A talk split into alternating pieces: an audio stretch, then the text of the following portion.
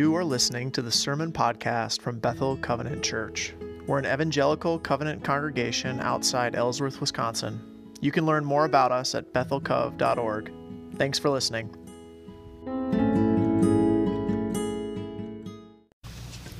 So, Aaron and I had been married about seven years uh, before we had uh, Foster, our first kid. And I remember um, hmm, about maybe two or three months into that uh, whole experience, um, asking Aaron uh, when things were going to get back to normal. that was her response. because when you know we had gotten used to being married we'd been married seven years before we had Foster and uh, that meant we had an awful lot of time to do uh, whatever either of us felt like doing and and I remember after we had Foster, I was fighting to, keep doing some of the things that I like to do. You know, having time to just kind of sit and relax or keep up on all the shows that I like to watch or, or you know, play all the Xbox I wanted to play. And, and all of a sudden, I couldn't do those things anymore. She's shaking her head at me down there. I'm on thin ice. Um, and so I asked that. I said, you know, if, you know, when is it going to get back to normal? When is all this craziness going to be done and we can start having our regular life again? And, and of course, you know, she was right. Um, there's no getting back to normal after something like that happens. Um, and the longer you spend wishing for that thing to come back, or the longer I spent saying, okay, when can I finally get back to normal, the more um, important stuff I was missing. Um, and the less helpful I was as, as a husband, too. Uh, because the truth is that there are a lot of things that happen in our lives that there's just no going back from. There's no back to normal. And even someday, uh, when, when our kids are graduated from college and moved on to the next thing, uh, that's going to be a whole different world uh, than the world that we left when we had him. Uh, because even the, the, the best and most positive changes in our lives are, are inherently disruptive right? Even the most important things, and there's always a part of us, I think, that wanna that wanna go back to normal. You know, when, when you graduate from high school, it's this awesome achievement, uh, and there's always moments that you say, man, I kind of miss being in high school. When can I go back to that normal? If your kids graduate from high school, I hear there's lots of good stuff about that, but there's a lot of heartache about that too. When you get married, there are times that you uh, look back and say, man, I kind of miss when it was just me I had to worry about. Uh, I talk to retired people all the time, and, and they miss working way more than I thought anybody could. you know, and, and, it happens with the bad stuff too. You know, it's even harder when bad stuff happens. Uh, you know, you get hurt or sick, and, and all you really want is to just fast forward through the healing and just be better, to just, right, be back to normal. Uh, your kids are going through something hard and you wish you could just go back to normal. Well, our, our scripture today, the passage that we're reading out of Matthew, is about a, a just absolutely massive disruption. Uh, and how this um, piece of news, this piece of information comes in and just it, it kind of messes everybody's day up. Uh, and not in a bad way, it's, it's good news, but not everybody sees it that way. Um, our scripture, it's just about this massive disruption. And this disruption, it causes a, a huge journey of people. Uh, it takes a city and just upsets everybody in it, turns the whole city over. Uh, it leads to uh, palace intrigue and it even leads to murder. And so we're going to start uh, just by reading this passage together. Is uh, chapter 2, uh, verses 1 through 12, and I'll have it up on the screen. Uh, but it's also in your Bible, and I encourage you to have it in your Bible, have it open, because we're going to jump around after we read it. Uh, so this story takes place after uh, the manger scene story. Uh, it says, After Jesus was born in Bethlehem in Judea during the time of King Herod, Magi from the east came to Jerusalem and asked, Where is the one who's been born King of the Jews? We saw his star when it rose and have come to worship him. Well, when, Herod, uh, when King Herod heard this, he was disturbed, and all of Jerusalem with him. When he had called together all the people's chief priests and teachers of the law, he asked them where the Messiah was to be born. In Bethlehem, in Judea, they replied, for this is what the prophet has written. But you, Bethlehem, in the land of Judah, are by no means least among the rulers of Judah, for out of you will come a ruler who will shepherd my people Israel.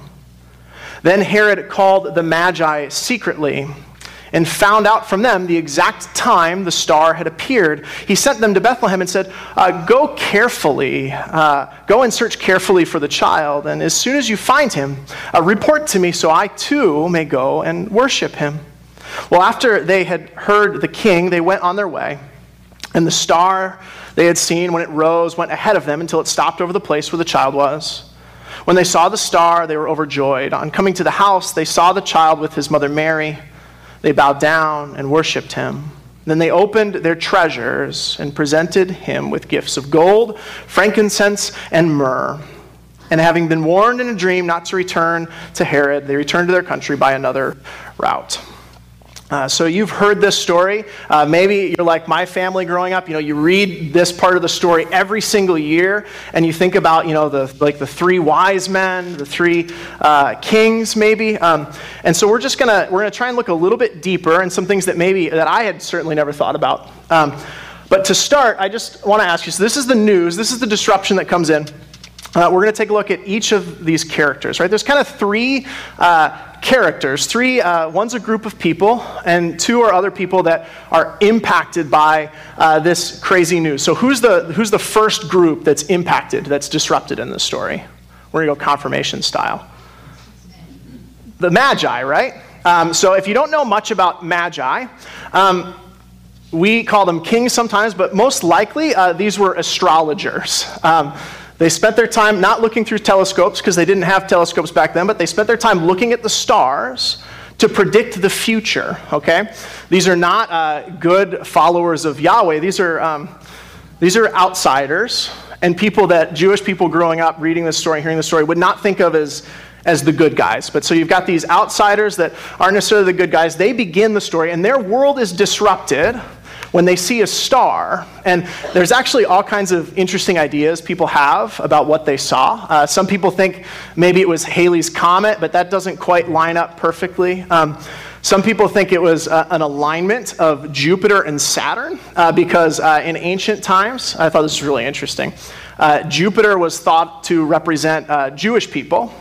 was some people saw that, and then Saturn was the king planet, and so when they aligned, king plus the Jews, right? So they came looking for this king. But it doesn't really matter. They saw this star, and they were so convinced that this predicted the birth of a king out of the Jewish people that they uh, got together and made a very long journey. Uh, we don't know exactly how far, but it was probably around 400 miles. And that doesn't seem like a big deal now, but when you're traveling on foot and with camels, it means they probably put together this huge procession. You know, we think of like three wise men kind of trudging through the desert by themselves, but it was probably like a big caravan of people uh, who walked into Jerusalem. And, and when they walked into Jerusalem, uh, what happens, right? They talk to Herod, and what happens to the people of Jerusalem? It says they get disturbed. They're upset. And Herod gets disturbed and upset too. And so just, you know, we're just going to retell the story. So here's our, here's our wise men, the next people that they meet. Uh, next person is the king, King Herod, and he hears uh, this message Who is the one to be born king of the Jews? And, and we hear this story every year, so it doesn't seem like that big of a deal, but this is, a, this is what they're doing here is like if you walked up uh, to the president, you know, he said, Hi, Mr. Trump, uh, can you show me where the real president is? Like, that's, that's what they're saying uh, to the king. They're saying, Oh, hi, uh, King Herod, where's the, where's the true king? And so Herod's, Herod's understandably upset. And he looks for more information. Herod's a smart guy. So he calls his religious leaders and he says, Do you have any idea what these guys are talking about? And they have this prophecy. And so Herod takes that information. We're going to see what he does with it a little bit next week. But what he winds up doing is killing every child under the age of two in Bethlehem. Uh, why do you think Herod would do something like that? Any ideas? He doesn't want his authority challenged. Jealousy, because guess what? If you're a king and somebody else starts calling themselves king, what's going to happen? I mean, eventually you're going to come into conflict. And so Herod, he's a smart leader. He doesn't want any chance of anybody ever challenging his authority, which was already a little suspect. And so he, he takes action to try and stop it. He says, If there's a king born, I'm going to take care of this king right now. Uh, and Herod, you know, he was appointed by the Roman government. Herod did all kinds of good stuff. He helped build the temple, he built these beautiful buildings. Uh, but this little baby is, is threatening to him. And so the last group, right, we've got these guys represent the people of Jerusalem. They're disturbed and upset. And the reason uh, this news might upset you if you lived in Jerusalem is when kings change over, when kings have conflict with other kings, it's almost always bad for regular people in, in the moment, right? Uh, when kings fight, it leads to violence and pain, and things get all messed up. So, so we've got regular people just like you and I who knows what's going to happen? They're scared, they're disturbed, they don't know what to think. So, so if we have this news, we've got one piece of news. Um, there's a king being born to the Jews. How do, the, how do our magi, our astrologers, our foreigners from another place, how do they react to this news?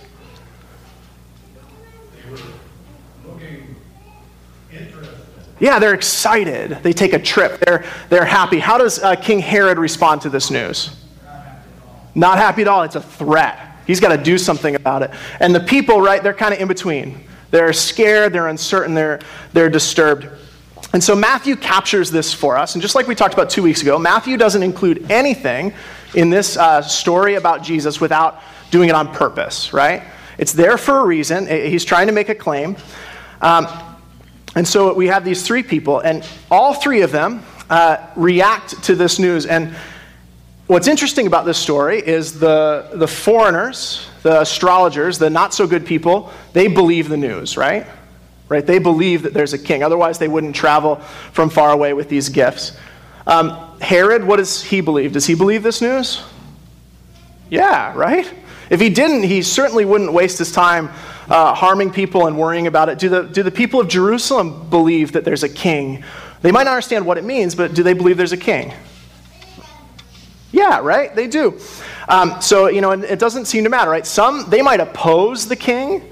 They might plot this new king's death. They might be afraid of him. Uh, they might worship him. But Matthew's making a point here. And the point that he's trying to make, he wants us to notice this that, that everyone reacts to this claim of a king uh, as if it's true. Everyone reacts to this claim. There was a king born. They may not all respond in the same way, but they all believe and they all wrestle with this idea that there's a king, a new king to be born. Uh, whether you're a foreigner or the current king or the regular people, they all see it and respond. Some resist, some celebrate, but they all respond. And what Matthew is trying to do for us uh, is invite us to do the exact same thing. The reason he includes this uh, true story about what happened to, to Jesus is he wants to show us how people might respond to the kind of claim that Jesus is making, the kind of thing that Matthew wants us to notice about who Jesus is. And the thing that Matthew wants us to notice is that Jesus is king. And the question that he invites all of us as readers to answer is how are we going to react to that statement? Uh, and this is, this is really important, and we have a hard time with this because we don't live under a king today, and it's hard for us to understand exactly what that's like. But Matthew wants his readers, and us included, to notice that, that Jesus isn't coming as a, as a distant, uh, you know, like theophany of God, that like God showed up for a few minutes and now you can continue living your normal life. Like, no, Jesus comes. Uh, to be an actual real king that impacts the daily lives of people. The kind of king that you might try to take care of if you're already the king. The kind of king that you might want to bring uh, gifts of tribute to if you come from a faraway land. And the kind of king that might make you nervous if he's showing up in your community. Right? And some accept, some resist, some wrestle in between. Um, and the whole Gospel of Matthew, you'll, you'll notice this. He'll make these these claims about who Jesus is based on what he's doing. And as you read the book, you'll find uh, Matthew's constantly trying to tell you Jesus really is claiming to be king. He really is claiming to be king. And he wants, uh, he doesn't want anybody to be able to read through Matthew without wrestling with that, that claim. He wants us to not be able to ignore that disruptive news because he knows that uh, there's a part of us that maybe wants to. Uh, Matthew, who wrote the gospel, God who inspired it, right? Uh, they can't control how we respond to that news, but he's going to do everything he can to make sure that we've thought about that claim. Is Jesus king or not? And I think this is incredibly uh, important for us to hear because I think a lot of times we don't totally understand what that claim means. And even if we do, we, we kind of avoid it in our lives. Um, uh, it's, it's the, you know, Matthew's kind of telling a funny joke. You know, he's saying when Jesus showed up, the, the foreigners understood who he was. When Jesus showed up, the evil king who murders children understood who he was. When Jesus showed up, all the people in town understood who he was. They wrestled with this claim, and he wants us to do the same. And, I, am not sure we do. Uh, I think, I know for me, sometimes I'm much happier thinking about Jesus as, as God than king. And here's what I mean by this I think we're very happy with the idea of Jesus and this kind of benevolent, loving God that, that cares about us um, from afar. then we are uh, excited about having a king that has any real claim of ownership over our lives or our world. I think sometimes even really faithful people, and myself included, um, when we believe, we say this to God. We say, God, be my helper. God, be my helper. Um, when I was a kid, it was all about Jesus is your friend. Jesus, be my friend. Um, God, come into my life. Let me make room for you in my life. Smooth my path. When trouble comes, Lord, save the day. Um, and we're comfortable praying those prayers, right? Or we're comfortable praying, like, Lord Jesus, take care of me after I die, right? Hold on to me when I die, but don't disrupt things too much in my life, Lord. Maybe I can live my normal life. I can pursue my own dreams, my own desires, my own ideas. And, and Lord, would you just bless my plans? I've prayed that prayer before. I don't know about you. Lord, bless my plans today. Bless my day. I think we want to sit on the throne of our own lives, and we hope that Jesus will stand right here beside us right? We get to sit, and, and he'll even maybe lean forward and say, Oh, you shouldn't have said that. Maybe you should apologize. He'll whisper in our ear. Maybe he'll encourage us to, to be better. We'll try and, and do nice things most of the time, but, but at the end of the day, I want to sit on my own throne. I want to work hard. You know, we work hard to do the right thing, to avoid doing the wrong thing, but at the end of the day, it's, it's me on the chair, Lord, and, and if you'd help me out with that, I'd appreciate it. If you'd step in when I make a mistake and forgive me, I'd appreciate it. If you'd help me out when something comes into my life and, and messes uh, things up, I'd appreciate it.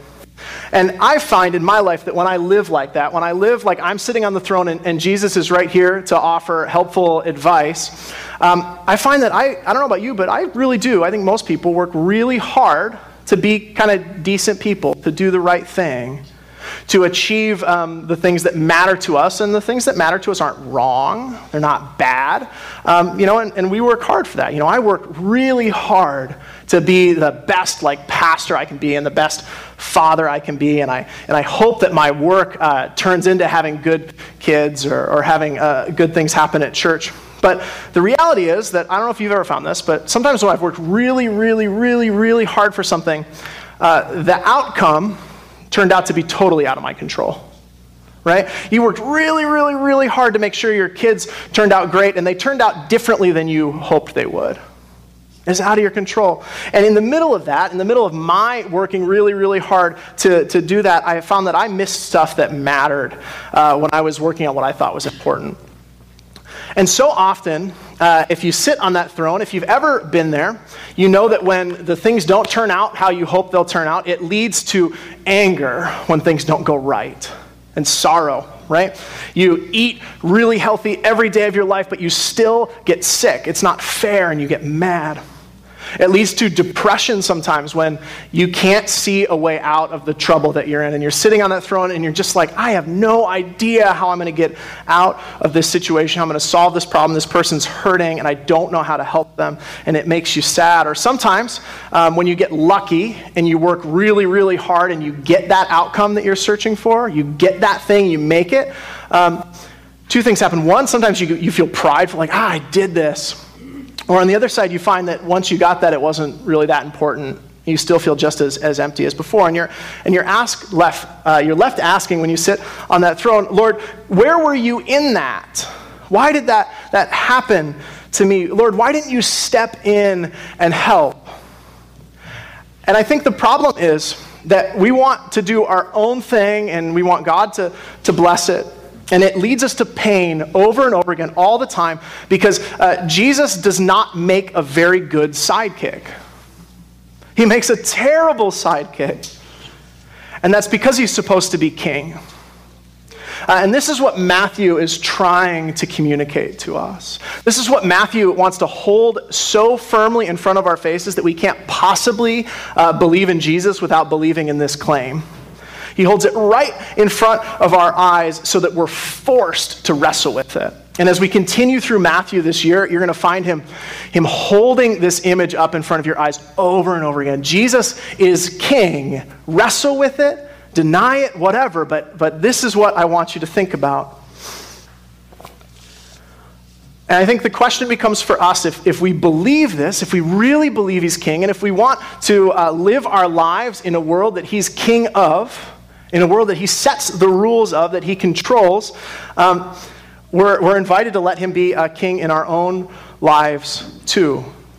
Uh, he wants us to think like Jesus is maybe more than a healer or a teacher or a helper. He's a king, not just of heaven, but, but of, of earth. And so the question is what does it look like to live that out?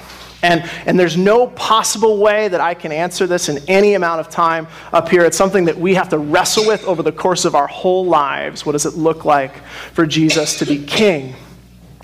But there's a few things that we can try doing. We can try uh, letting go of our, of our outcomes, or at least holding our dreams, our goals, our hopes, the people that we want to control, holding those things incredibly loosely. It looks like uh, discerning God's voice and looking for opportunities where He's at work. Because sometimes the things that we're holding in our hands, the outcomes that we're pursuing, uh, they're actually not what God cares about. Sometimes they are, sometimes they line up perfectly, but a lot of times they don't. So we got to hold those things loosely and spend time listening to God's voice.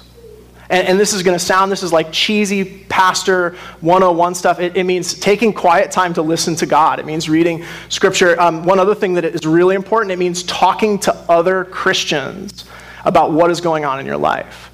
Because maybe you guys are better than me, but I don't know about you, but I am really, really good at deceiving myself. Is anybody else here good at lying to themselves? Man, I'm very proud of you guys. Nobody who's. There we go. That's another gold star for you, Landon. Um, yeah, we're really good at lying to ourselves, so we need other people to read the word with. We need other people to say, hey, um, that thing that you're pursuing with everything you got, I'm not sure it's the most important thing in the world. And that, that takes time, and it's really hard. Uh, another, and, and, the third thing it looks like is, is pursuing God's call. That means taking the things that you have and using them to bless the people that God puts in your path. It, it, means living differently because you believe that Jesus is king and nobody else. And it means that if we believe that, if we uh, follow him, he'll hold on to us through this life and into the resurrection, that death is not the end. Um, last night, I had a, had a moment where I didn't live like Jesus is king that I want to share with you. Um, Aaron knows this. It was about uh, 3 o'clock in the morning, and our little boy Foster came into the room and woke me up to go to the bathroom. He does that every time he goes to the bathroom. That's fine. It's, there's no breaking him of it. It's good. Uh, and then he came back an hour later, and he tapped me on my mouth to wake me up. Uh, to tell me something. He, he, there were graham cracker crumbs in his bed because he was eating graham crackers in his bed. And I'm laying here in bed thinking, Foster, I, you're like, I have to work tomorrow. I got to, well, today, I got to preach today. I don't want to be exhausted. I'm never going to fall back asleep. And I was so angry at him because my plan for getting a decent night of sleep and waking up in the morning and doing all this stuff that I thought was really important, this important pastor stuff, was being thwarted by this little boy that his plans came in and disrupted mine. And, and I was so angry. I said, Foster, you shouldn't eat graham crackers at night. Go to your room and go to bed. And I hear him crying in his room. And I ignore him. And he comes back in the room, which was a mistake. And he says, Dad, you hurt my feelings. and I still was so hard hearted. I was just like, Well, you hurt my feelings when you woke me up. and it wasn't until this morning when I woke up that I realized I was going to stand in front of you and tell you about God being king in your life. And sometimes there are disruptions that mess you up. And the things that you think matter the most maybe don't matter the most. And I had just yelled at that little boy. That's what it looks like when something else is king. If I had believed that Jesus was king in those moments, I would have known that maybe something was going on there bigger than me losing a couple hours of sleep. And I feel bad about it. And I, and I apologize to Foster this morning. So that's, that's just one example of thinking uh, this way, and one good example of doing it wrong. So, so don't be like me. My friends, the, the Bible has um, Matthew, he's laid a claim before us. He's held that card up, that big word king, in front of our eyes. And we're invited by, by Matthew, by Jesus, and by the Holy Spirit who inspired these words. We're invited to decide whether we believe that to be true or not. You can deny him, you can resist him, you can believe him, or you can accept him, but don't uh, refuse to wrestle with this claim today and this week. Maybe you've believed in God for a really long time and He's been a really great, helpful person to call on when things aren't going well, but you've never really stepped off that chair. Maybe you're like me and you find yourself at 4 o'clock in the morning, and sometimes even when you've had plenty of good sleep, forgetting who the true king is. Perhaps you've never acknowledged or wrestled with this claim at all. So, if you've been up to this point living in any of these ways, if you've been serving what feels good or pursuing your own outcomes, what seems right in the moment, or serving some other person who will tell you what to do, I want to invite you as we approach the table to respond to Jesus today. Whoever you are, I invite you to accept the disruptive good news that we are not king of our own destinies that we are not kings of our world, that the people in our worlds that call themselves king aren't really the true king either. Uh, one way that I like to talk about this, we talk about three parts uh, being able to admit that we have need of God, that we can't figure it out on our own, that we're not very good kings. Saying, I believe that Jesus really is that king. And finally, uh, saying, I turn. Jesus, turn me into the person that you want me to be. And so, as we finish our, our service uh, after communion today, I invite you to pray with our prayer person or talk to me if you want to um, wrestle with that question with somebody else. So, as we approach uh, the bread and the cup today, as we sing our final hymn after, I encourage you to spend some time talking to God about the ways that maybe you've tried to make Jesus a good sidekick and not such a good king. And I encourage you to invite him back to that throne. Would you pray with me? Lord God, you sent your Son to be king of this world and king of our lives. He lived among us. He ate and drank and taught, experienced life. He was opposed and ignored and harmed. And he was enthroned, Lord, on the cross in a way that none of us would have expected and nobody could have imagined. But in that, Lord, in his death and resurrection, he died for our sins that separate us from you. And he reminded us, he claimed his throne as the one true king of the world. Help us to step off of our thrones, put our faith in him, and trust that maybe he has a better idea of how our lives should play out than even we do. We thank you, Lord, for what you've done for us. And we thank you that we can come to your table and participate in his death and resurrection. In your name, amen.